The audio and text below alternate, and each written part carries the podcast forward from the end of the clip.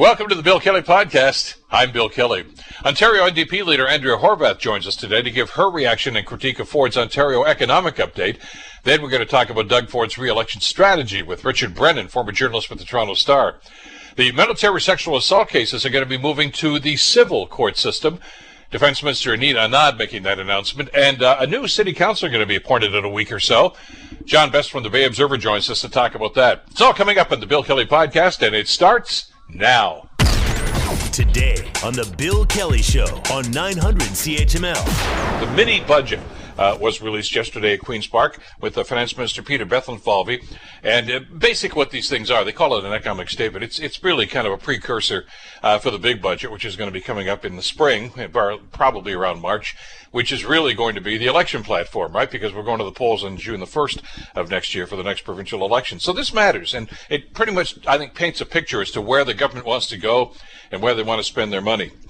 And uh, there's been a lot of concern about some of the announcements that the government made. And uh, joining us to talk about this is the leader of the official opposition, and of course the NDP leader, Andrea Horwath, joins us on the Bill Kelly Show. Andrea, welcome back to the program. Good to have you with us today. Thank you so much, Bill. It's always my pleasure. Well, uh, they're calling this one the Highways and Hospitals budget, um, rightly or wrongly, because the focus here seems to be, uh, notwithstanding some of the opposition that we've heard from some of the communities, uh, they're bound and bet that they want to build two highways around the GTA. Uh, and we'll get into the hospital stuff and some of the healthcare spending as to whether or not that's to it. But let's let's talk about the highway situation first. Uh, we're talking about two major projects here. Uh, one, of course, is Highway 413. The other is what's can no, I guess pretty much dubbed as the Bradford bypass, uh, which is up near the Holland Marsh area. Uh, your thoughts on these two projects, first of all? Well, I mean, what I have to say is that I I'm okay with highways if they're uh, being planned and put in place for safety reasons uh, and for uh, you know for um, ensuring that uh, they actually have a positive impact and the, and they're weighed against environmental negatives. But but we shouldn't be building highways uh, because you know, because it's going to help Doug Ford's developer buddies, and that's exactly what's going on in this budget. You know, the budget is all about Doug Ford's buddies getting whatever they want, and you and I and all of our families and friends and communities and neighborhoods get nothing of what we need and deserve. Uh, the price of everything's going up, and it's just shocking how how out of touch this government is. So, uh, so either Doug Ford's out of touch with what people need, or he just doesn't care, and he cares more about his buddies. Well, and there's so much uh, pushback about these two projects, and, and, we can divide them up. Highway 413, of course, is the one that's supposed to take pressure off Highway 401. Uh, just about every community that's uh, going to be impacted by this, Andrea, as you know, their local councils have said, please don't do this. a number of environmental groups are very concerned about this because of the incursions into greenbelt and protected environmentally sensitive areas. Uh, and they say that we need to do this, and it's going to save a half hour of commuting time. Now, I've seen another uh, assessment of the highway that says it might save about five minutes of commuter time, if that. Uh, so, you know, you choose your poison, I guess, which one you're going to do. But is it necessary? And, and is it really, you know, where this government wants to go? And is it really what Ontario needs right now? Well, and, and, and let's face it, I don't know if you uh, have been um, um, kind of tuning into what's been happening with the Bradford bypass, but yes, I have. it was going to go through uh, the uh, deputy or the assistant minister of uh, transportation's dad's golf course and then and then Transportation Minister uh, Mulroney uh, was on a little golf cart a couple of months ago uh, at that very golf course, and now the route of the high, of that uh, bypass has been shifted uh, to avoid the golf course. So there's a lot of dirty deeds going on here with this government. We all know it, but uh, but when it's so blatant, it's just disgraceful. And that's why that environmental assessment for the original, um, you know, uh, uh, formation of that road or of that highway, that bypass rather, was done in like 1997. it's like 35. It's like 25 years old. Uh, it's just insane. You don't do that kind of thing. This is like 1950s thinking. Uh, but but what what shocks me the most is that there's where Doug Ford's priorities are. While people are dealing with gas prices going through the roof, insurance, uh, car insurance going through the roof, the cost of food, the cost of housing, the housing crisis that we have here in Ontario, the, the healthcare, healthcare workers that are leaving in droves because of the government's low wage policies, uh, our education system that's, that's not meeting the needs of our kids. And, and this is what Doug Ford's priority is it's shameful. The other thing that people need to know is that there's no extra money for these two uh, highways that they announced. These highways weren't in their their their budget this year, the 2021-22 budget, uh, and so that means they're taking uh, capital dollars that were were allocated to other projects uh, and moving them into these very wrong-headed priorities. Yeah, and when they do this, of course, we know this from past governments, but certainly with this one too. Uh, when they start shifting money around from one project to another, we don't know as we're speaking today which projects they're not going to fund now. Exactly. Uh, we'll find that out down the road. If you excuse the bad no pun there, but but yeah, the thing that bothers me about this, I know I want to move on from the highways, but about, especially about the Bradford project here, uh, as you mentioned, the environmental assessment that they're they're holding it up to is 1997. There was no greenbelt in 1997. There was no environmental law to speak of in 1997. We were just getting our heads around that. Uh, you know, we used to look at areas like the Holland Marsh and say that's just a marshy area. Now we understand the environmental sensitivity. We understand that it's well, a lot of people call it, you know, Ontario's garden. Uh, that's where a lot of our fruits and vegetables are grown, and it's going to have an impact on the water table there. Uh, yet they simply say, well, you know, it's nothing in this environmental study says it's going to be impacted. Of course not, because we didn't think of that stuff back then. So it's Yeah. it's problematic, and I, I I'm sure there's going to be some challenges about that.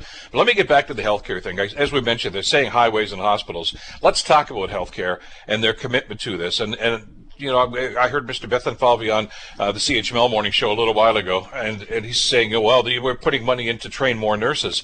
The problem I've got when I talk to the people in this industry, Andrea, is for everybody who walks in the front door and says, hey, I'm new to the, bring me, there's five of them walking out the back door that says, You're I can't take this anymore. You're- so, you're I, I mean, it's, it's a, it's not even a zero sum game. We're still losing here. Yeah, I was actually. You're, you're just so right on that, Bill. I'm, I'm talking to nurses and other healthcare professionals as well, and they just they are they are burnt out. They've worked so hard, and they're being disrespected by the government. Doug Ford's low wage policy is is pushing them out the door, uh, and you, and as and, and I'm even hearing that it's not. And so of course, as people are walking out the back door, they're the most uh, skilled, right? They're the they're, they're the ones with the uh, the most experience, and so we're we're losing uh, all of that uh, all of that great uh, you know skill set and and experience. And and it's great if new nurses and and other healthcare workers are coming in in the front door but i'm hearing they walk in the front door stay for a week and then they're back out because they because what's happened it's it's it's spiraled into such a crisis now because this government did nothing all through COVID-19 to keep our healthcare workers uh, supported that that you, that it's it's you, you can't keep you can't keep new people. Uh, you, you- they walk into the uh, into the workplace and there's not enough staff, and so they're, they're thinking like, I can't work like this. I can't work under these conditions. I don't have any colleagues. I'm taking care of far too many patients for what my what my skill set allows and or what my license allows me to do in terms of having to be pulled in, in all kinds of directions just to try to meet the needs of patients. So it's falling apart and Doug Ford can throw money at a for-profit long-term care system and a for-profit home care system, but every single penny uh, that goes into home care and long-term care uh, should be not only making sure that our loved ones are getting the care that they need, uh, but making sure that the workers who do that care, who provide that care rather, uh, are having are getting the, the respect that they deserve and the decent wages and, and job conditions that they deserve. That's yeah, but that's that's not systems. happening now, though, Andrea. No, this is no. you know he can promise what he wants down the road. Uh, the biggest concern I'm hearing from people that work in, in long-term care facilities and even in hospitals is most of the hours there are part-time. Uh, and They're hiring people on, a- you know, well, okay, we've hired 10 more nurses, but they're all part-time. So in other words, that usually means they have no benefits. Yep. Uh, they have low wages because Yep. part-time salaries are different than full-time, even though the law says that shouldn't be. And they don't get the hours. And this is Yep. why so many of them have to go and start working two or three different jobs just to pay the bills. No, you're. You're, you hit. You, all of these things remain the same, and that's the problem. So yes, you've hit the nail on the head. The, then the problem is that Doug Ford likes to send out all these, uh, you know, cute little messages or all these, uh, you know, high numbers to pretend that he's actually doing something to to solve these kinds of problems, but he's not. And so when I say they deserve good jobs, that's what I mean. Full time work decent wages, benefits, pensions, uh, the kinds of things that we would expect, uh, you know, somebody who's doing that important work to be able to earn. But that's not happening. He's shoveling money into uh, into systems w- where our healthcare heroes have have been toiling for so long and have, are finally fed up uh, because they they can't. They can't make ends meet, and on top of it, they're stressed out uh, and uh, and are experiencing severe, severe burnout. Uh, there's another element to this that I wanted you to comment on here, and, and that's the relief for you know, people in, the working in the Hamilton, London areas. I mean, where is, there's no relief here for taxpayers. There were no tax cuts that were announced in this. Uh, what they do here, and this is an old conservative trick, of course. I mean, the federal conservatives have done this for a long time, and, and apparently Ford has picked up the ball here. Is they offer tax credits. Uh, if you're if you're you know have enough money that you could afford to go away and spend a couple of nights in a hotel, you might get part of that back as a tax rebate. Well, but for the people that can't, well, too bad, so sad. Uh, it, it, it's not touching the people who need it most. It's touching the people who have more disposable income so they can do this sort of thing. Is that really the group you want to target here? Well, I, again, and, and that's I think what the big fail is in in this uh, in this uh, document. It, it just it doesn't provide anything at all for people who who need help now. It, it doesn't provide anything for the problems that, that families are facing now, the rising cost of everything, uh, you know, the, the, the education system that needs a lot of attention. Uh, it just it, it just doesn't provide what people need now. It provides for Doug Ford's buddies, that's the focus, uh, but but not for what people need now two other things I want to talk about here, which I was waiting to hear something about yesterday from the finance minister and heard nothing. One, of course, is the continuation of, of the, the, the vaccine policy. And of course, Ford's already said, the Premier's already said that he's not going to make it mandatory for healthcare workers. And I know that, that uh, hospital associations and doctors are, are livid about that.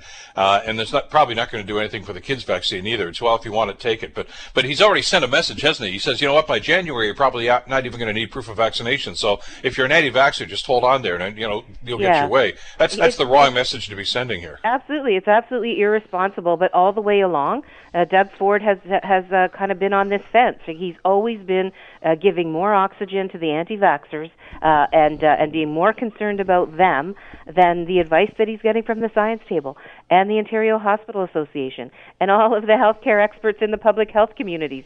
I mean, it's just it's shocking that at this late stage in the in this uh, pandemic that this premier still refuses to take the reins and become the leader that he should have been all along. This is about science. It's not about coddling your anti-vaxxer base, and we know he has that base because we've seen a couple of his MPPs have to yeah. have to be kicked out of the caucus, um, you know, because they refuse to uh, get vaccinated, uh, and for other reasons as well. But uh, it's shameful. That's that's not what we need here in Ontario. Uh, and what we need is, is not only a premier that steps up and, and makes the, the hard decisions, uh, but that understands that science has to rule the day here. Uh, but we know that they're an anti-public health, anti-science group. Remember, they were cutting public health before the pandemic hit. They were literally they were cutting home care or health care rather. I'm sorry, long-term care. They were cutting long-term care before the pandemic hit. They had canceled the proactive, proactive inspections in long term care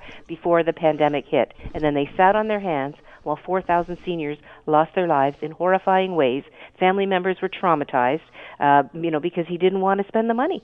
He didn't want to spend the money. He didn't want to staff up long-term care over the summer between first and second waves. Other provinces did. We've had this conversation before. Uh, it's it's disgraceful what's happened here one other thing I want to touch on because I know our time is tight here, but again, something I was looking to hear yesterday, especially because we seem to be getting signals previously that maybe there was going to be some movement here, and that, of course, is the daycare program. It was one of the major parts of the federal campaign, as we all know. We talked about it extensively. Uh, even at that time, uh, the, the premier said, and he didn't say much during the federal campaign, he was pretty much out of the picture, but he did say, yeah, I'm interested in, in, in talking to the feds about this. Uh, even Mr. Bethlenfalvy, the finance minister, said, you know, we understand and we acknowledge this she session. In other words, the impact that this recession has had on women in the workforce, especially. With all of that in mind, Andrea, not one mention of daycare yesterday. I'm, I'm shocked. Seven of the provinces yeah. have already jumped on side. What's Ontario waiting for? Well, I mean, I, I we're going to have to figure out what Doug Ford's uh, got up his sleeve on this. He doesn't want um, women back in the workplace. I mean, the guy's living in the 1950s. I just, uh, I just can't fathom why he doesn't understand that the she, this she session will be fixed with a she covery, and we get a she covery uh, when women are back in the workforce, and that's uh, something that uh, he refuses to acknowledge. And, and meanwhile, families are paying the highest child care costs in the country here in Ontario. By the way, we have been doing that for for a, a very long time now. With the Ford government, we've lost uh, child care spaces. Thousands of, lo- of child care spaces have been lost under this uh, government. They pretend that somehow a tax credit for families uh, is gonna is gonna solve the child care crisis. Well, I'm sorry, people, as we were talking about before with the staycation uh, tax credit, people don't have them. People don't have the money. People cannot afford child care, and so what happens? One of the family, one of the parents, one of the the mom or dad, or uh, one of the partners stays home to take care of the kids because literally it's it's more financially sound to to stay home and not make earnings um, because all of those earnings or more would have to go out to child care. So it's a huge, huge issue, and it's shameful that this uh, this premier uh, refuses to acknowledge that you know universal ten dollar a day child care uh, that's uh, you know that's uh, accessible to all families is what we need in Ontario, what we've needed for a very long time, what women and and and and men and and, and partners that, that in in families deserve, and our kids deserve it too. So uh, it's uh, it's, it's shameful. There's just no excuse except uh, that they're you know they're it's a it's a dogmatic response, right? It, it's a it's just not what they believe in, in terms of their uh, in terms of their ideology, and that's that that's going to hurt families. It's hurting families right now. I got 30 seconds left, but I, I, just, from a logistical standpoint, I wanted to hear a quick answer from you on this. Uh, your job as opposition, of course, is to talk about this and to debate this. Uh, you're not going to have a whole lot of time. I mean, I'm looking at the calendar now. We're already into uh, the first week of November. It's the 5th of November. Uh, only about three or four weeks from now, uh, you're going to break for the Christmas break and probably not come back until March when uh, Mr. Bethlenfalvy is going to present his full-fledged budget. So, I mean, this is this is really going to be done, and then goodbye, thank you, so long, and there'll be no accountability because there won't be any legislature for about three months at least. Yeah, you're right. In fact, next week, uh, because it's Remembrance Day week, we're in our constituencies, which is always a good thing to be able to touch base back home. Uh, and then we're back for just a couple of weeks, Bill. Just a couple. Yeah. Of, I think I think December 12th is our last day. Yeah, uh, and right. then we come back. Well, what we would normally do is come back uh, in the middle of February after Family Day, uh, and then and then you're right. We'll, we'll be there for a couple of months, and then uh, well, a couple of weeks really, uh, and then the uh, the writ will drop in May and uh, early May, and uh, election day is June second next year. So it's uh, it's coming fast, um, and we're going to do everything we can to uh, to continue to fight for families and what they need, and uh, and offer a government that actually understands what people go through. you know, I come from a working class town, right? I come from Hamilton. I know. come from a working class family. I get what families need. I didn't have a business handed to me. I had working class roots and a strong immigrant work ethic handed to me, and I'm proud of that. Opposition Leader Andrea Horwath, uh, with what little time you have, uh, be interested to see the debate on this. Thanks for the time, Andrea. Take care. Thank you as always, Bill. Take care. Bye bye. You're listening to the Bill Kelly Show podcast on 900 CHML. Richard Brennan, of course, former journalist with Toronto Star, covered Queen's Park and Parliament Hill for many, many years uh, for the Torstar Corporation, Corporation, and uh, he joins us with his uh, weekly Friday visit to uh, give us a roundup of what's going on. Badger, great to have you with us again. Hope you had a great week. Yeah, I did, Bill. You? Good, good. Uh, interesting uh, meeting uh, with uh, the guys from the province the other day. Mr. Bethlenfalvy, of course, the finance minister, with uh, what they call an economic statement, which is really kind of a mini budget. Uh, give me a read on, on what you heard yesterday, and, and uh, from a strategic standpoint, uh, because now that they've doubled down on the two highway projects, the Highway 413 uh, and the, the Bradford bypass, uh, it kind of looks like they figure their key to reelection, as they see it anyway, is going to be uh, that 416 905 area. That's where the votes are. That's where they need to win a lot of seats. Well, I I think that they they've created themselves a mess here, and and with that 413, the fact that they're pushing that through, and despite the despite the fact that all the municipalities along its route, uh, from basically Milton to uh, through up to the uh, 400, uh, they've said no, we don't want it. And and I think this could be an election issue itself, not the kind of elec- election issue they thought. They're really believing that you know people that who drive cars are going to embrace this and and and and you know damn the torpedoes. It doesn't matter if you're going through wetlands, you're going through agricultural lands, protected areas. Forget it. As long as I get there in a hurry. Well, I'm not quite so sure that everybody drives a car isn't in favor of protecting protecting the you know the various things I just mentioned. Well, I'm one of those guys. I mean, you know, I, you know, we, we spend a lot of time up north. We we love it up there uh, as often as we can. So I'm one of these people that drives, uh, and I go through those areas, as a matter of fact. And and I, you know, I I'm I'm concerned about the environment. I mean, you know, uh, when I go up uh, Airport Road sometimes or through Highway Nine, there, that's you know that's right through the Bruce Trail as well. We've got a lot of that through other parts of the province as well. You know, the thing is though, Badger, we're smarter and I think more sensitive to environmental issues than we were 25 years ago, and and I don't know that the province has has, has acknowledged that. Oh, absolutely. I mean, you know, the thing that people believed in 20 years ago are entirely different now in various subjects and and protecting the environment is one of them. And to think that they're going to plow through this area is, uh, I, I quite frankly think it's unforgivable. But it, you know, and also don't forget the big series that the Torstar newspapers did, connecting the dots between the developers that would benefit from this highway and them giving money and raising money for the uh, conservatives. I mean, there was a direct correlation. There was no guesswork. And so the critics are going to have a field day with this and say, this is payback to your developer buddies. You know, rightly or wrongly, but that's certainly a position that the opposition is going to take on this. Well, uh, absolutely it is, and, and, because I know we had both authors, by the way, of that series that the Star did, uh, and you're right. It was it's not speculative. They said, "Here's the proof. You know, we've seen the documentation.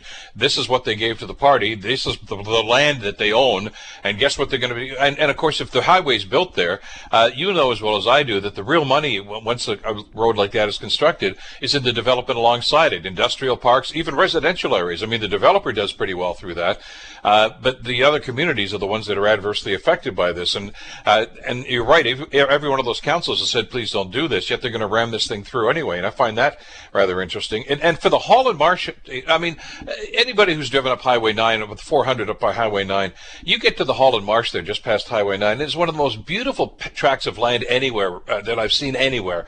And like I say, it's called Nature's Garden. It's so beautiful. This black, beautiful, loamy soil as far as you can see in each direction.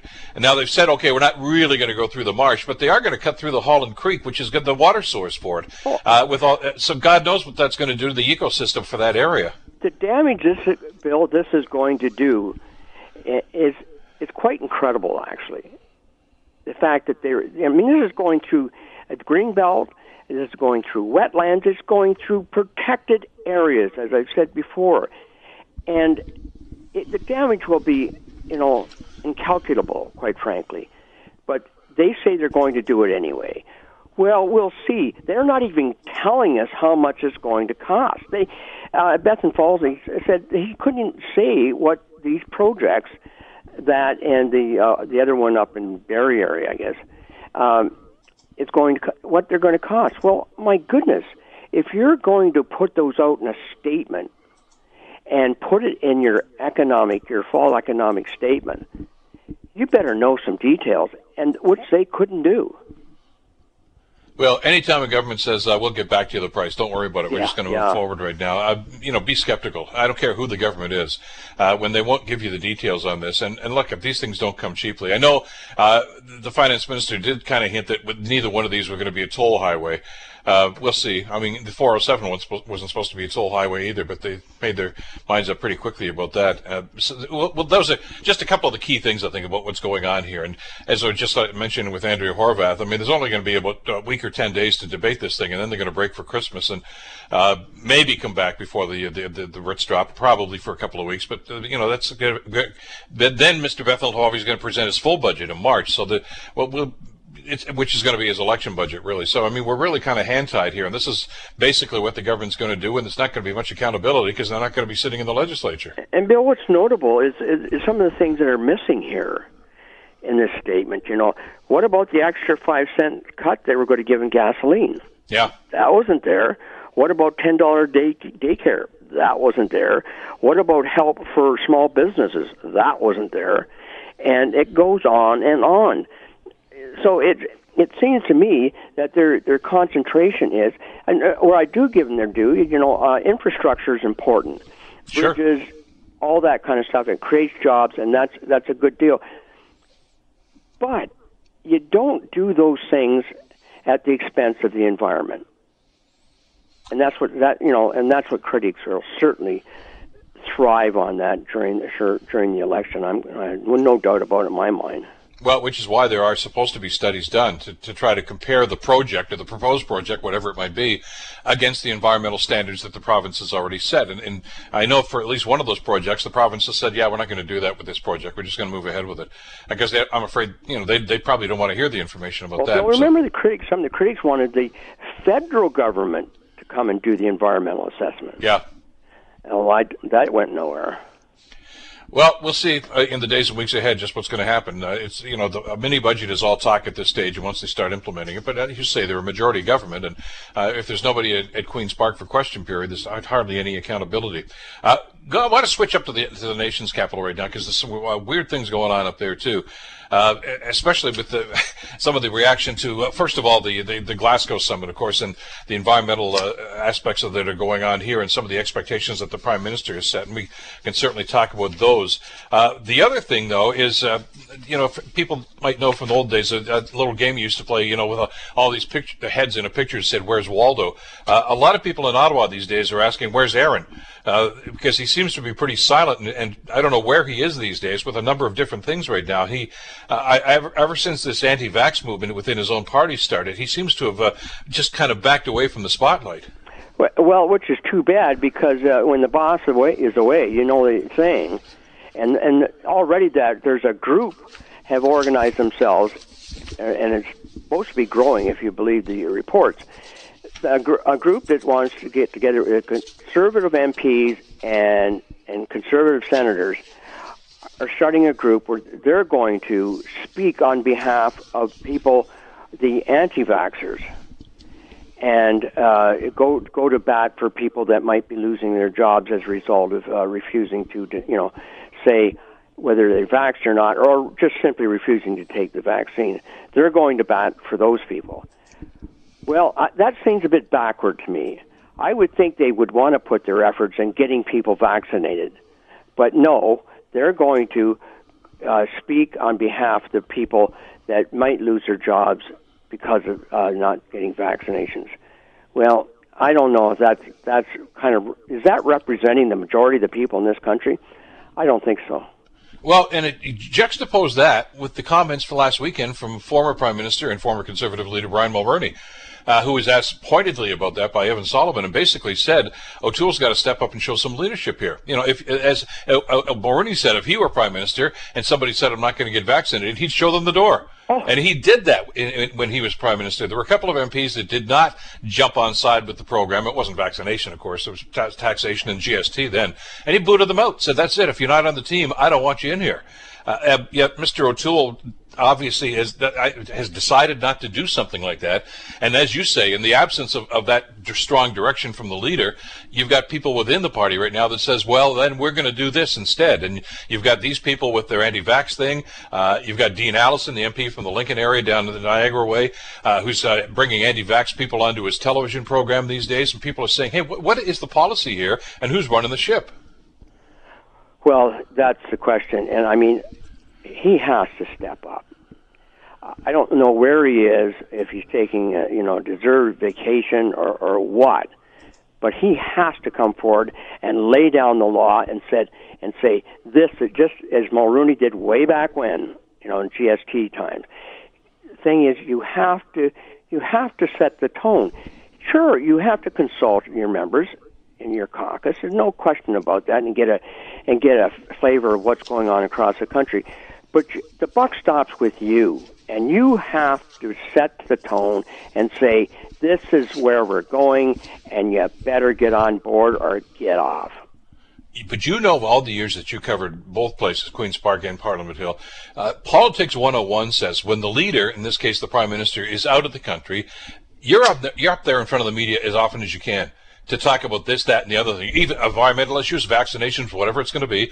Uh, the the Alberta referendum about equalization, uh, that's big news. I mean, you know, there, was, there should be federal implications to that. And you listen to, and nothing but crickets from the Conservative caucus, not just Mr. O'Toole, but even, was it 30, I think, MPs from that area, from Alberta. None of them have commented on that. It's, it's as if they just want to just kind of leave, let sleeping dogs lie. But is that really what we're expecting from the well, opposition? It, it, it, the, the ship's listing. Uh, and that's that's what it is. And if somebody has to has to write it, and if if it isn't if it isn't uh, Erin O'Toole, someone else will have to do it because it just can't be left to flounder as it is right now with you know with people going off in various different directions and taking on various different causes without any kind of real focus. And that's what's happening right now from what I see. Well, and it's it's going to have ramifications. I mean, that seems to be the problem. And I'm sure you saw Campbell Clark's article in the Globe and Mail today, columnist, uh, political columnist for the Globe. Uh, the, the title of the article is "Erin O'Toole's been treed." In other words, he's up a tree by his own party, and he can't come down to talk. Uh, which I think is an interesting metaphor, but I think I think it paints a pretty clear picture as to what's going on right now. Uh, there are opportunities here for for the opposition to do something and to comment about some of these things, and we're not hearing it. Uh, and I'm wondering if it's because of the dissension in the ranks. I mean, uh, you know, among all these things that we just talked about, uh, there's still a number of people right now that aren't sure that Erin O'Toole should be the leader of their party. Well, if, if yeah, kind of building their argument by by staying out of the limelight if you're not doing anything, if you're not, you know, if you're not running the ship, then all kinds of crazy things happen, and and including the, you know, the, the people will muster support for getting rid of you. If you're not there to defend yourself and to set set a tone, well, you're more, more or less helping their cause. Is is this vaccination issue going to haunt him forever and a day here? because uh, he's he even waffled on that at first, saying you know that he was going to fight this, and then said, okay, we'll we'll we'll comply with this, uh, and only conservatives that are vaccinated are going to be allowed into the Commons during debate. And now they're saying, but we're going to challenge this at the earliest time. What does that mean? Challenge? Uh, does that mean defy it? Uh, we're not quite sure exactly. That he's talking the talk, but I'm not sure what walk he's going to walk. I think Erin O'Toole's problem is that he he has a difficult time making up his mind. And that's important for a leader. You have to say, this is my position, and I'd like everybody to get on board. But if you, if you don't do that, then eh, eh, there's there's no direction, and and that's what that's what's happening right now. It's just the, the just going to start consuming itself, and that's and I, I I see that thing you know that going on already, quite frankly. I mean, at the essence and at the root of this, of course, is is the way they ran the last federal election. I mean, I, as somebody so widely pointed out, it seems as if the conservatives snatched defeat from the jaws of victory because they were heading the polls through most of the election until about the last uh, 10 to 14 days or so. And it was the vaccination issue that seemed to turn people's opinions about this. And it's still haunting them now. And, and, and plus the fact, you know, even some of the things that O'Toole did promise during the election campaign uh, really ticked off a lot of the, the extreme right wing people in the Conservative Party, uh, a lot of them from out west, but not exclusively. Uh, and, you know, they, they don't want to be. Uh, you remember the commercial that, that ran the last week of the election? We're not your father's conservative party. Uh, I'm sure Mr. Mulroney was pleased to see a commercial like that, and maybe this was just him lashing back. But I, in other words, you can't get people to support you if you can't define yourself, can you? Well, they can't. This is it. I mean, if you know, I rightly or wrongly, Harper defined the party, and you knew where he was going with it. You knew he was the boss. But right now, there just seems to be nobody steering the ship, and that's that's a concern. I mean, for you know the caucus, it's a concern for the leader. It's not you know it's concern for all the people that support the Conservative Party. They're looking at it and saying, "What are you doing? Where are you going? What you know? Have have you have you got a thought in your head as to where you'd like to take this party?" And right now, if I was a you know a, you know supporter of the Conservative Party, I'd be saying, "What the hell is going on here? Like, where are you in all of this? Are you taking a position on on, on vaccination, or aren't you?" Are, are you supporting anti-vaxxers and not the people that did get a vaccination? Are you, you know, and it goes on and on. It, it's troubling times for the conservatives well, and especially if, if the decision's been made that look, we have to, to placate the people in the West, you know, the the, the hardliners. Uh, you know, who have a pretty strong voice in the party. Uh, are they not aware of the fact that there are at least two rogue parties out in Alberta right now that are trying to do exactly what Preston Manning did back a, number of years ago? In other words, we don't agree with the way the party's going. We're breaking off. Jay Hill, former uh, conservative MP and, and cabinet minister, uh, is one of them. And, and you know, they, they didn't they're not making a whole lot of noise yet, but they're there and they're they're starting to get some groundswell of support right now. So is that really the smart strategic move for the conservative to say that's our base? Because that base not e- may not even be staying with the conservative party that's you've nailed the problem right there. There are so many factions within the conservative party, like conservative supporters, mind you. You know, you like you mentioned, you had the different groups out west, you know, saying, "Well, you're not right enough," and we, we've got we know what we where we want to take the, either the province or or the country, and and then you've got somebody else singing an entirely different tune and wanting to go more to the middle ground. And and it just seems to me that it's just a big mess. It's, as I said, it's a, a hot mess right now because there are so many people singing different tunes, and that that is for a party could you know could spell the end basically of the conservative party if they don't get their act together. Well, we'll see what happens in the days and weeks ahead. Uh, we got to break it off. We're just about out of time. Uh, thanks as always, uh, Badger, for this. Uh, have a great weekend. Don't forget to turn the clocks back on Saturday night, and uh, we'll talk again next week. Okay, Bill. Thanks again. Take care. Richard Brennan, of course, who covered Queens Park and Parliament Hill for so many years, uh, and interesting political landscape that's happening these days. And always great to touch base with the Badger there. You're listening to the Bill Kelly Show podcast on 900 CHML. Lots going on in Ottawa these days, and of course, with the appointment of a new cabinet uh, a few days ago now, uh, there were some concerns about some of the people that were in new portfolios, uh, just what kind of a job they were going to do. One of the more contentious portfolios was and still is uh, the defense ministry. Uh, and that, of course, is basically because of the sexual assault allegations that have gone on and the investigations that have gone on because of those allegations. And, uh, well, what many would consider to be the lack of any concrete movement by the government to try to resolve some of these issues. So, uh, there is a new minister. She is, of course, Anita Anand, who is the new defense minister. And the speculation was, is she going to be able to do what the her predecessor, Harjit Sajjan, could not do?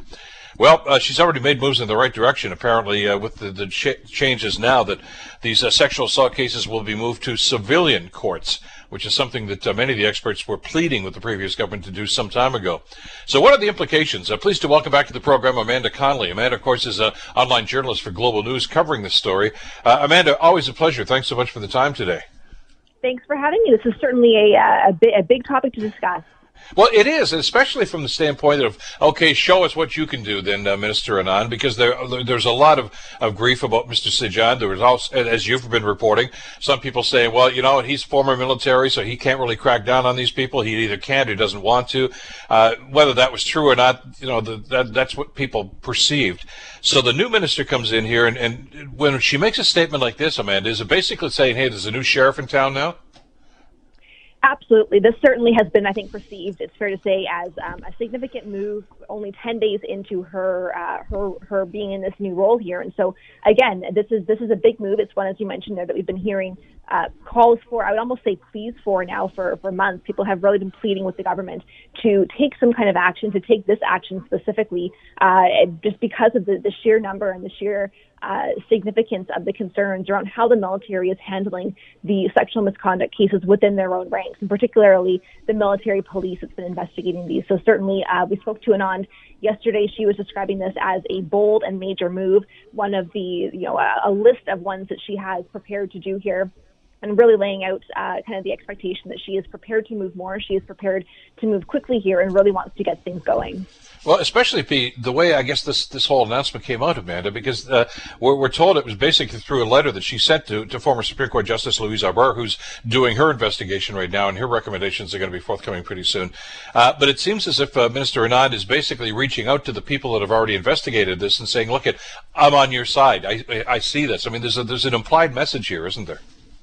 There is, and I think that that message again is, is as you were saying there, that she is coming in with with a, um, a desire and a focus on getting things done. We heard from her when she was sworn in uh, to the new role that this was her first priority. Her top priority was getting change done to reform the military's cultural problems and the system in place that we've heard. Uh, we've done so much reporting on over the past uh, nine or ten months now. Uh, again, really, really saying that there there is no there is no one silver bullet to solve this problem, but you have to start somewhere. You have to start and that was something that we, we've been hearing a lot of criticism of the former minister over the past months, that there was a, a broad kind of perception there that, that he simply was not acting for whatever reason it was. There simply was a lack of action coming out there, a lack of adequate action to create real and meaningful change to start addressing these problems.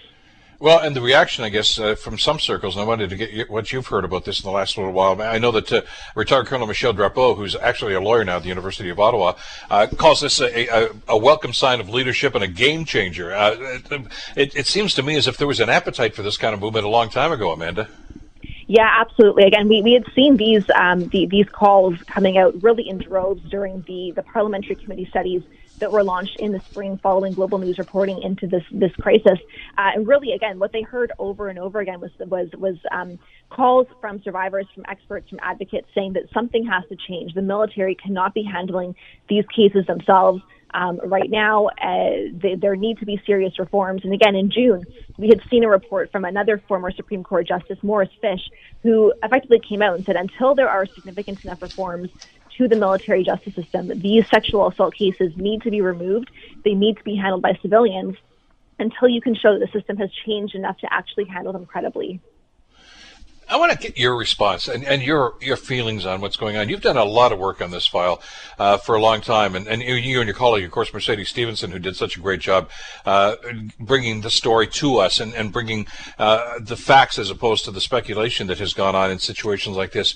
As somebody who's done a lot of the work on this, uh, were you frustrated when you saw these these reports from Justice Fish and of course uh, the the other ones that have been done previously that there was so much inaction by the government? Well, you know, I, I will say, as as a, a, reporter on these issues, it's not really my place to be um, to be frustrated or kind of have an opinion on on um, the the actions that are being taken. What I will say, though, is that again, I, I have spent a lot of time, as you mentioned, there talking to experts, talking to people who are deeply invested, deeply involved, have have um, long-standing and in a lot of cases heartbreaking experience uh, dealing with these issues themselves. And what they've been saying again and again is really expressing um, I think, first of all, confusion as to why there's been no action taken when these reports were coming out, why it seemed that they, they simply were not being acted on. Um, concern about how long it would take to actually have action here. The fact that people um, who are coming forward, who are experiencing who are experiencing this right now, should not have to wait until next summer or next spring or whenever it will actually happen that we'll see um, the final report from Madame Arbour, who is investigating this, coming out. And really, again, a what I what we heard a lot of times was in a sense, almost a, a feeling of, I think, um, betrayal or deflation uh, in, in, terms of the hopes that they had had when this first came out that the government would take it seriously and act. Um, again, a lot of people who've been saying, you know, we, we thought that, that when this came out that there would be action, that there would be things that would be changing. And for a long time, I think that the sense was that that simply wasn't happening for months. Um, now, of course, with this action, we're seeing very strong sentiments coming out from so many people who have spent their lives in the military, who have had these experiences of um, sexual misconduct, sexual violence, sexual assault in the military, who are saying finally something is happening, something is being done that shows the government is taking this seriously. Well, uh, the reason I ask the question is because we've seen this happen in the past. Uh, when when journalists such as yourself uh, do this work and basically shine the light on on a problem uh, that heretofore not too many people might have been aware of, you expect uh, those responsible to say, "Whoa, okay, we've got to take some action. We have to address this." And and they, you know, the, fact I'm, I'm, paraphrasing, but essentially the government said, "Well, we're we're studying this. You know, we're keeping an eye on this as as opposed to decisive action." So I can understand an awful lot of the frustration uh, from the victims, especially as you've been reporting and one of the common, common elements of, of this in, in their statements as you talk to a lot of the people that were impacted by this amanda was why even bother reporting it? Because it's going to get knocked down down the chain of command. I'm never going to get uh, the, the respect i deserve in this etc does moving this to the civilian court change that? And is, is it a different ball game now?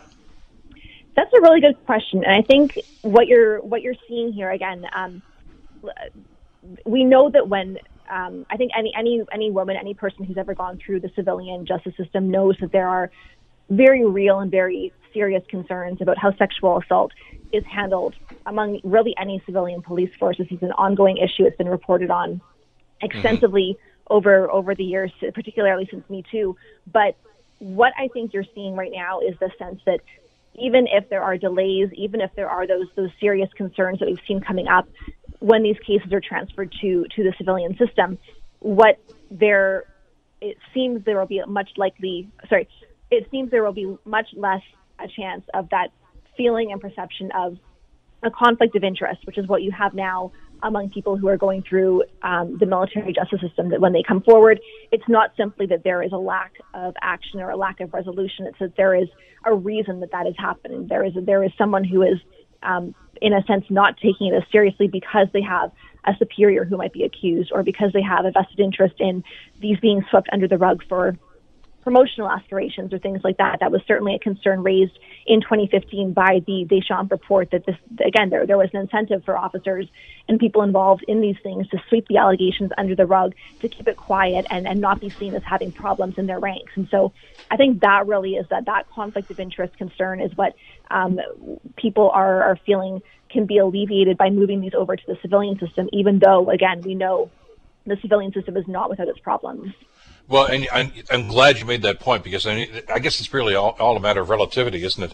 Uh, because we've been reporting on this program for so many years now about about the, the, the weaknesses, and there are many in the in the civil system as well. Uh, because the same sorts of things that, that we've talked about here in the military system, as you've been talking about, Amanda, are, are present there too. Victim shaming, uh, you know, non-believers, uh, and on and on it goes. That happens in the civilian system. It's by no way perfect, but from the stories we're hearing about what's going on in the military and the way that some of these accusations, when they finally come forward, are being treated, you think, okay, the civil system isn't perfect; it's got a lot of flaws, but it seems the military system's even worse. So it's it's not as if we're moving to a you know a, an ideal situation here. There's still going to be some pitfalls here. I understand that. Uh, but I, am getting the sense there's a certain amount of relief now uh, because I know that uh, the, the, past two reports, Amanda, that, that dealt with this, even uh, as you mentioned, Justice Arbour's uh, recommendations are not out yet. They will be shortly. But both uh, both Miss, the Fish report and the Deschamps report talked about civilian court action in situations like this, which is a kind of a head scratcher to say, well, why did they at least move in that direction? So it's it's interesting to see. And I think very important to see how Minister Anand has reacted and moved so quickly on this. Exactly, and and what we heard from her as well is is she had seen some of the of course there was reporting prior to her being named to this role that she was viewed among people in the defense industry as a mm-hmm. strong contender, someone who um, might have the skills given her background in in corporate governance in law to really come in and make a difference here. And and so when we spoke to Anand yesterday afternoon, she told Global News that she had seen some of that reporting. She actually came in to the job with a to-do list that she had prepared because she had seen her her name coming up in this. And when she came in she had that to-do list ready. She met she met with the um, acting chief of the defense staff, with the kind of the, the top people uh, in her portfolio, and, and pulled that list out and said, "Look, I am ready to get to work. I am ready to start tackling these things." And that I think, um, again, it, it, it is very early. It's hard to say for sure, um, kind of where this will go and, and things like that. But I think certainly we, we have seen a, um, a sense both in this role and, and in her past role that this is someone who is widely respected for um, being a hard worker, for being diligent, for um, kind of coming up with, with plans to get things done and then following through on them. Whether that holds, uh, whether there are barriers there that we're going to see come up, um, again, we'll have to wait and see. But that certainly has, I think, been, it's fair to say that the perception for her coming into this role as someone who can get things done and is prepared to do the work to do that. Let me ask you. That's I think it's a very good point. Where is this going ultimately? I mean, th- this is a bold move, and I think the right move to make. Uh, but as you say, it's not the silver bullet. It's not going to say, okay, we've solved that one. Next next crisis. Uh, there's a lot of work to be done here. Uh, now, as as we've been reporting, of course, when new ministers are appointed through a cabinet shuffle, such as the prime minister just went through, they all get their marching orders, individual portfolios, and those, to our knowledge, haven't been issued yet. So, I, but there's obviously been some discussion, I would think, between the prime minister and. Uh, minister Anand. How far do they go here, Amanda? I'm asking you to crystal ball just a little bit here, because there are some people that saying, look, at solving this and dealing with sexual assault problems is only one part of this. There are systemic problems within the Canadian military that need to be addressed. Uh, some are suggesting you have to blow up the whole chain of command. I don't know if they want to go that far, but do you get the feeling that this is it's within Minister Anand's mandate to go that far and simply say, okay, we're going to talk about restructuring, we're going to talk about personnel, everything's on the table right now. It's, it's that it's a bold move and a huge responsibility, uh, which is one of the reasons people are saying, "Well, can she do this?" Uh, I'm getting the sense personally. I wanted to get your read on this that the move to move these to civilian courts is probably the first of a lot of moves she's going to make in that direction. Yes, I think we can definitely say everything right now is on the table. We have heard that um, expressed from the government, from Trudeau himself, um, over recent months. They're looking really at, at all of the possible options here. That was really why um, former Supreme Court Justice uh, Louise Arbour was, was tasked with this this particular review. Was um, they, she was asked to come up with with concrete, specific actions that the government should be taking to start addressing this this this problem. And so, certainly, uh, when we spoke to Anand yesterday, she said that this is a first step. It is not the only step. It will not be the only one that solves the problem here. That this will be part of really an ongoing, steady effort over the coming months and, and likely over you know it, it, over over the coming years I would I would think too this is not a problem that will go away uh, quickly, but but one that the government is, is certainly signaling they are um, committed to trying and, and, and rolling out kind of as many efforts as Arbour will recommend, as as will be deemed needed to actually make a meaningful change here. And so that report from uh, Madame Arbour is not due until the spring, but certainly when it comes out, we are expecting it to be comprehensive, to have um, a very broad systemic view on um, what needs to happen from the big picture in the military to change the culture and really zero in on all of the factors that are contributing to to enabling and, and allowing this problem to to continue and fester. And so, um, an independent sexual misconduct reporting system remains one of those funds that we are expecting to see. Anand uh, remains committed to that. When she spoke to Global News yesterday, it was a campaign promise for the Liberals, and so certainly there, this is this is one of many actions that it seems will be taken, and, and certainly the, the beginning rather than the end of what they're looking at.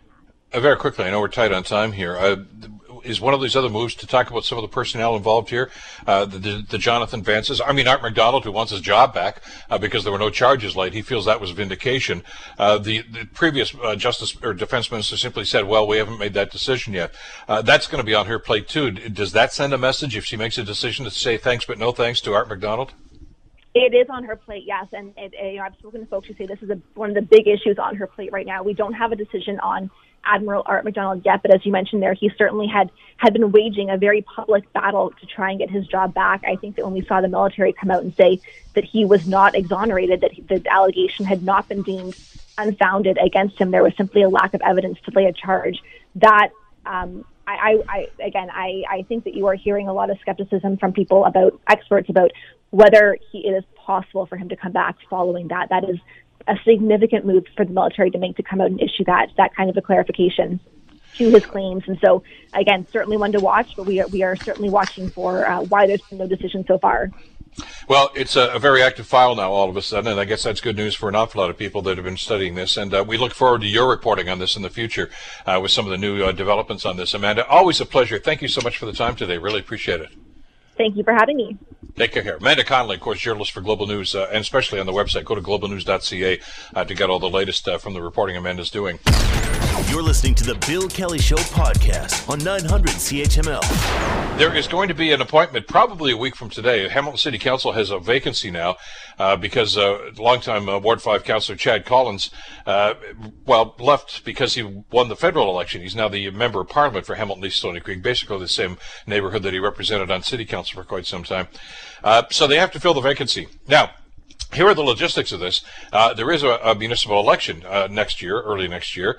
Uh, and uh, do you hold a by-election? Uh, how do you do this, or do you appoint somebody? Uh, so council has decided, in their wisdom or lack thereof, we'll let you make that call, uh, that they're going to appoint somebody. And uh, there's a long list of people here that have thrown their hats into the ring, I suppose uh, and uh, a variety of different ways I guess this could go. I want to bring John Best into the conversation. John, of course, is the publisher of the Bay Observer, uh, and uh, he's been following this story uh, well since uh, then Councillor Collins threw his hat into the ring. John, always a pleasure. Thanks for joining us today. Really appreciate the time. My pleasure, Bill. Uh, I got, by my count here, about 21 people that have uh, have officially registered for this right now, uh, and council's going to have to make a decision. I, I, guess the only prediction I can make, Brad John, it's going to be a long meeting next week. Yeah, they each get five minutes to present, and uh, if they all opt to do that, and I don't know why, frankly, you'd put your hat in the ring if uh, if you're not prepared to uh, explain to council why you should be the member. So if they all take that opportunity. You're by the time you move people in and off the mic and get their equipment set up or whatever they're doing, uh, it's going to be at least two hours of presentations. Uh, 21 people, as you mentioned. So uh, yeah, it'll. But you know, it's an important decision, um, and uh, it's certainly worthy of uh, spending, uh, you know, a morning uh, for deliberation the the real fun would be if you could be in the room afterwards and and when, when council retires to discuss this uh, situation. But uh, yeah, it's uh, you know 21 people have put their name forward, and you know I'm always on the side of anybody that that puts their name forward for public office. It's uh, it can be a very thankless job, and some people may be a little naive, but it doesn't matter. I think. Uh, uh, you know, it's a it's a sign of engagement, and and it's uh, you know it's a worthwhile thing to uh, offer yourself for public office. You talk about being a long meeting. If there's questions and answers from the councilors after this, this thing could go on over the weekend next week too, uh, depending on some of the councilors and you know their uh, propensity sometimes for being long-winded. Uh, interesting list here. one, two, three former councilors. One of them a former mayor and a yep. former councilor under Stoney Creek and Hamilton Council, I guess, for that matter too. Uh, any surprises on, from your standpoint? Um, not really. Uh, I, I, suppose uh, seeing Don Ross, former longtime councilor back from you know sort of the 80s and 90s, um, he was uh, very active uh, around the time of amalgamation. Mm-hmm. Um, it, uh, interesting to see Don uh, putting his name forward. I see Russ Powers again. Um, I, you know, a pretty solid member of council when he represented Dundas. So uh, a couple of good candidates. Um, I guess uh, if we if we went by um, the discussion when council voted to make this appointment, um, the, the mayor was quite clear uh, what he would prefer. He wanted somebody who had been a councilor, and preferably somebody who had served that part of the city that would narrow it down to Larry Di pretty much as the as the logical candidate. But you know, Larry's been doing some government relations work for clients. I don't know how extensive that is, and whether some members of council might see that as uh, as problematic. I don't know. Uh, and t- as you, have mentioned in your reporting on this, I mean, yeah, the mayor has expressed his opinion on that. He only gets one vote, though. Uh, and a lot of other former people that uh, former candidates, I guess, for for this that particular seat, as a matter of fact, uh, some of these names I'm familiar with, not because I know them, but simply because uh, they they ran against Councillor Collins unsuccessfully, I guess, on different occasions. and so they're obviously still passionate about this and want to get involved in this. Jim Howlett, who I've known for the Conservation Authority for quite some time, and and the Bay Area Restoration Council has done a lot of great environmental work in the area uh, and lives in that neck of the woods too. So it's, it's not as if there's uh, names that are unfamiliar to an awful lot of these councilors. But uh, let me back up just a bit, though, because we've been talking about this as, as this is the process. They had options here. I mean, they could have said, okay, we're going to do a by-election, and that's happened in the past. Uh, but the timing here, I, by the way, I agree with council's decision. I think an appointee with only about a year to go, even less, I guess, than a year until the next election, uh, makes all kinds of sense in a situation like this. And when I was on council, I think we had a couple of situations where this happened, but it was early in the term, so by-elections made a lot more sense. Uh, one of those was a, a seat that was uh, vacated when Andrea Horwath left city council and went on to provincial right. politics. Bob Bratina filled that. Uh, and then when Russ Powers won a federal seat, uh, there's a by-election in Dundas, and Art Sampson uh, won that by-election. But they have in the past, as you've talked about, John, they've done the appointment route here in the past. And uh, I get the sense it worked out pretty well, the, both, the two occasions I can recall. Absolutely. Um, uh, Terry Anderson uh, filled in on the mountain uh, for uh, when Donna Skelly got elected. Uh, former counselor uh, represented the area, and you know I think there's a lot of fuss uh, leading up to these appointments.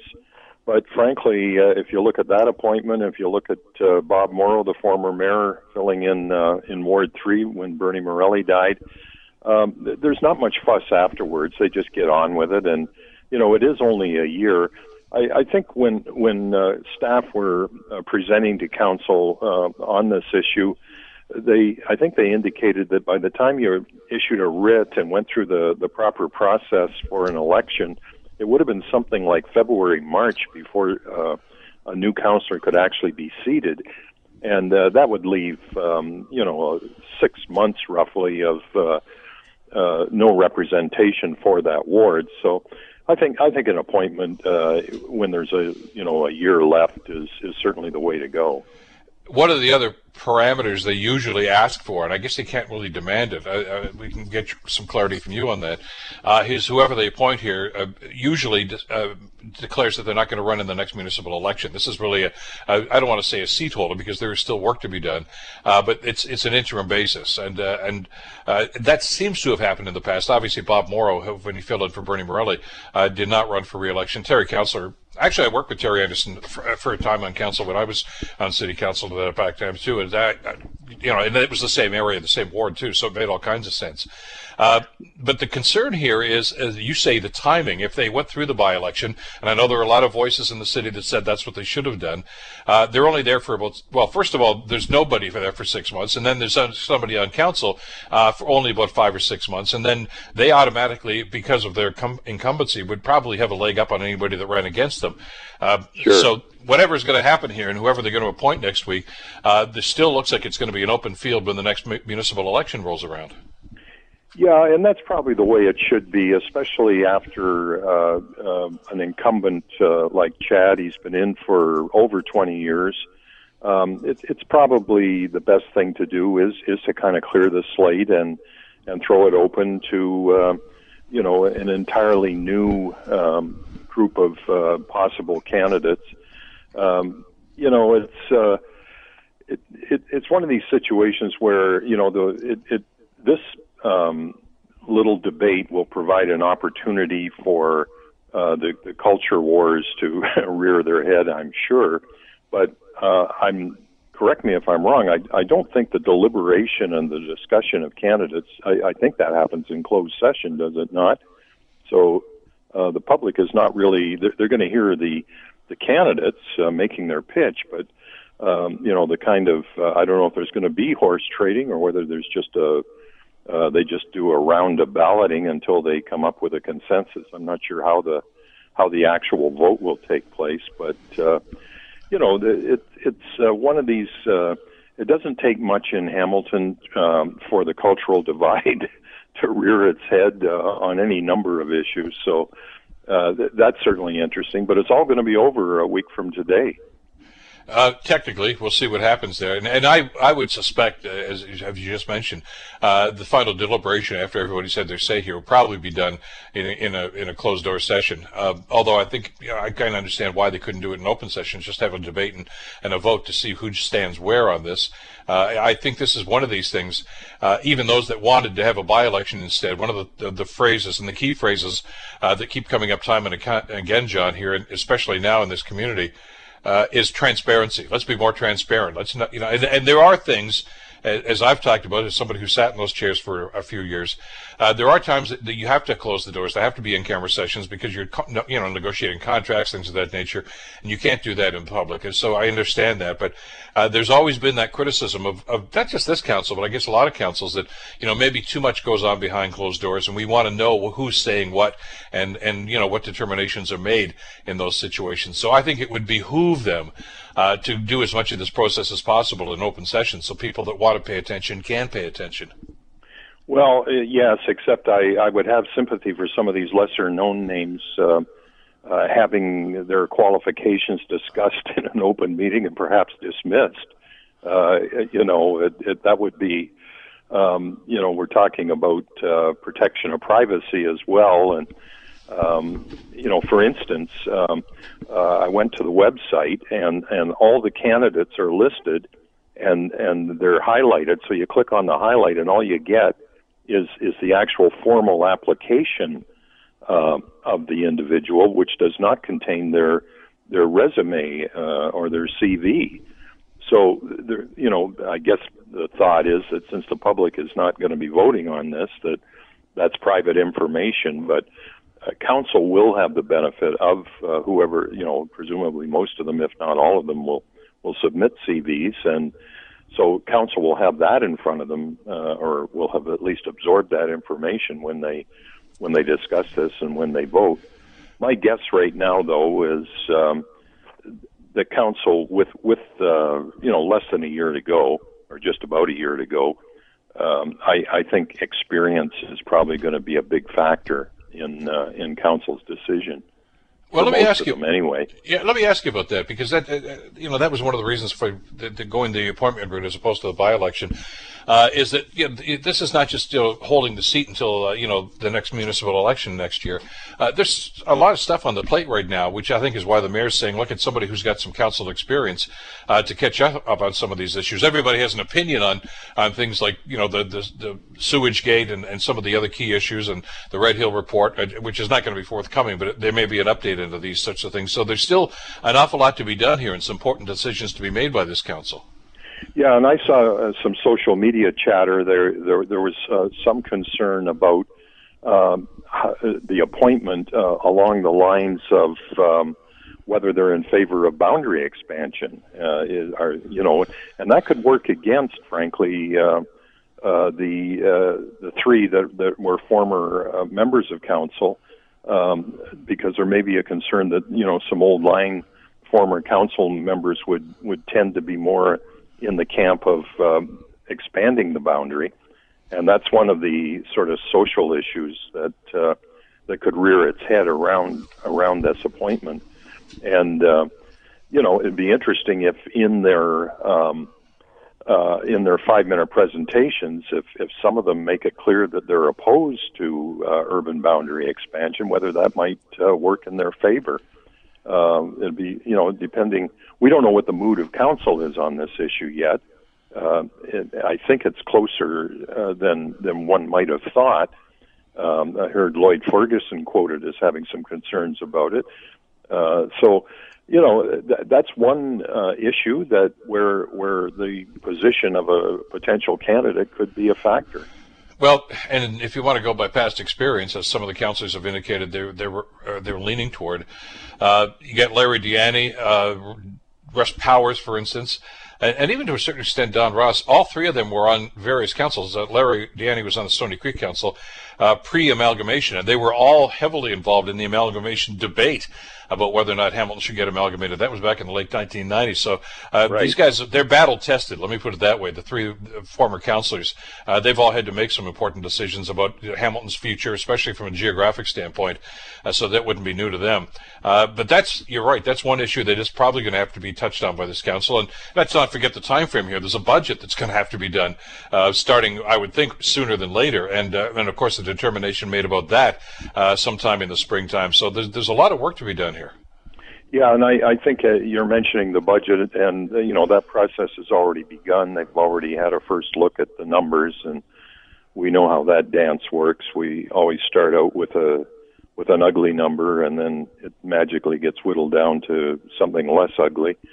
But uh, again, um, you know, it's there's going to be a lot of pressure for an experienced hand to take this job because uh, the the first almost the first thing the the new member will be doing is plunging into budgets, and that's something uh, in this instance where uh, you really don't want a lot of on the job uh, training uh, because uh, you know the issues are just too uh, too complex. So we'll see. Um, it, it looks to me like. Um, if, if you know when the mayor made his, he was very clear uh, when he talked about not only being um, somebody with council experience, but uh, geographic experience, which would again look at possibly Di Ianni. Um, you know, I didn't hear a lot of disagreement when he when he made that declaration. Uh, I didn't hear anybody around the table take him on on that issue. So we'll see what happens. Yeah, and in the past, as you say, with the appointment, uh, you know, the Terry Anderson appointment, uh, that, that, was his old ward. That's the ward he represented for, I think, was nine years on council. Yeah. Uh, so that that was a pretty easy decision. Uh, Bob Morrow was was I think well known and well liked right across the city. I mean, I know way back when when he was a city councilor, it was the west end of the city, but uh, well known in the downtown area too. So that was an easy fit too. So I, I don't know where their heads are at because uh, Russ Powers, of course, when he was on council for many years, was from Dundas. Uh, Don Ross was the West Mountain. Uh, so I don't know if that's going to work for them or against them in situations like that. Well, I, I talked to at least one counselor just to see if there was any behind the scenes maneuvering, and uh, uh, that counselor indicated that other than uh, getting a couple of emails from potential candidates, that that uh, you know he was unaware of any um, you know any coalitions being formed or any backroom stuff, but uh, that may just be that uh, that individual was not included in those conversations. Uh, not quite sure how this works. Um, I, I did have an opportunity to talk to uh, Chad Collins, and, and he did speak highly of Jim Howlett, but uh, Chad's not there anymore. So uh, whether that carries will carry anyone with him or not, I don't know. Well, for people that know the geography of the Hamilton area, Jim Howlett, of course, works. He lives uh, down by the, uh, uh, way down by the, the, the, well, the, the, bridge down there by the Skyway Bridge in that part of yep. Uh, Ward Five, uh, and very, very involved in in areas, of course, of you know environmental issues and, and very well read on issues like that too uh, and and not although he's never held elected office he's he's not a political novice he's been uh, in there up to his knees often a lot of the time in key issues so I can understand that and and I know he and Chad uh, had a relationship the, because of the time that Chad represented him on council too so uh, I, I, think there's one thing we've learned over the years is trying to predict what council is going to do in the re- direction they're going to take here is, is a fool's game so I don't know where we're going to be a week from now but it's, it's going to be an interesting discussion I would think uh, yeah, it, it's uh, the, the, most interesting part. Unfortunately, we probably won't see, but uh, yeah, it's uh, it's going to be interesting right up until the appointment is made, and then I think everybody will go back to sleep. uh, well, welcome to municipal politics. John Best uh, from the Bay Observer. John, always a pleasure. Have a great weekend. We'll talk again, I'm sure, as this draws nearer. Okay, thanks, Bill. The Bill Kelly Show, weekdays from 9 to noon on 900 CHML. The Bill Kelly Podcast is available on Apple Podcast, Google Podcast, or wherever you get your podcasts from. You can also listen to The Bill Kelly Show weekdays from 9 till noon on 900 CHML. I'm Bill Kelly. Thanks again for listening. And don't forget to subscribe to the podcast. It's free, so you never miss an episode. And make sure that you rate and review.